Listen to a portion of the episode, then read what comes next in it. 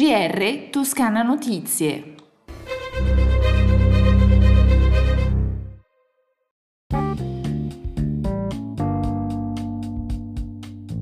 Bentornati all'ascolto del GR di Toscana Notizie. 8 marzo, festa della donna. Che ne sarà del volto umano, unico e irripetibile, che l'avvento dei social e dei nuovi strumenti digitali vuole standardizzare e omologare a canoni ricorrenti?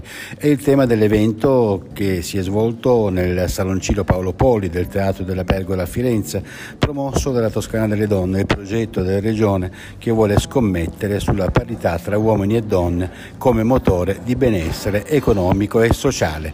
Sono intervenuti il Presidente della Regione Toscana Eugenio Giani, Cristina Manetti, Capo di Gabinetto della Regione Toscana, e la Presidente di Unicoop Daniela Mori, che ha ricevuto dalle mani del Presidente della Regione il Pegaso della donna. Ascoltiamoli.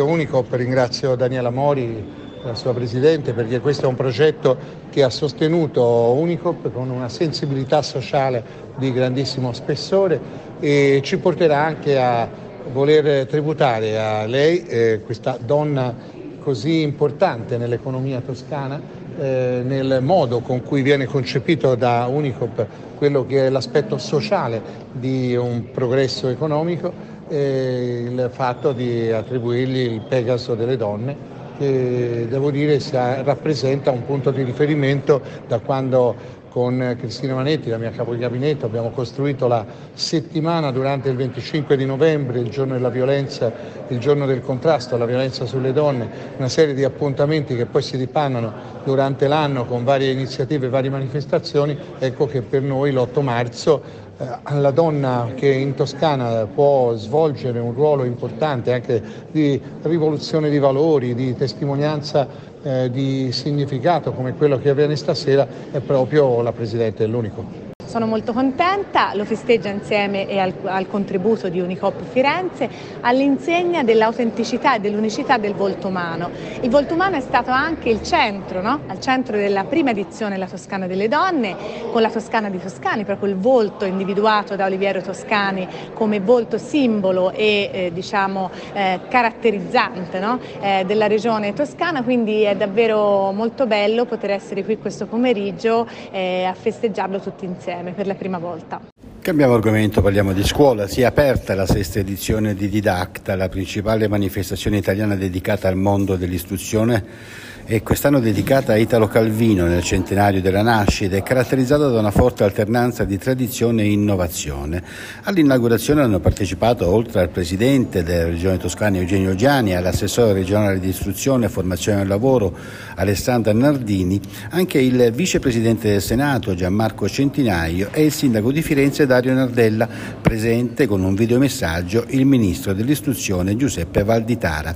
E per celebrare l'8 marzo nel programma di la Regione Toscana ha voluto inserire vari eventi focalizzati sulle politiche di genere, 2 nel corso della mattina proprio dell'8 marzo, uno dedicato all'abbattimento degli stereotipi di genere attraverso i progetti finanziati dalla Regione Toscana, l'altro focalizzato sui rischi della rete, sugli abusi digitali online contro i minori in un'ottica di genere.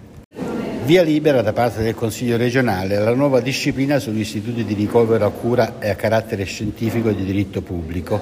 Si tratta dell'ultimo tassello mancante per poter adeguare lo statuto del Meyer, che dopo il riconoscimento da parte del Ministero della Salute dell'agosto 2022 è diventato istituto di ricovero e cura a carattere scientifico e di diritto pubblico.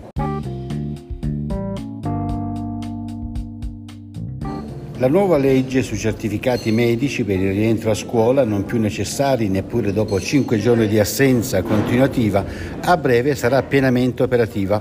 Il Presidente della Toscana Eugenio Giani ha promulgato infatti la legge approvata all'unanimità dal Consiglio su proposta della Giunta a febbraio, dopo 15 giorni dalla pubblicazione sul bollettino ufficiale che avverrà a stretto giro. La legge entrerà in vigore.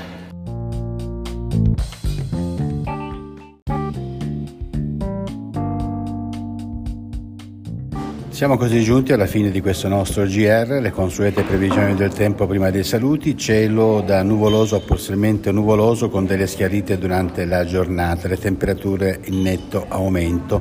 Si conclude il nostro GR, un buon ascolto dalla redazione di Toscana Notizie e una risentirci da Osvaldo Sabato.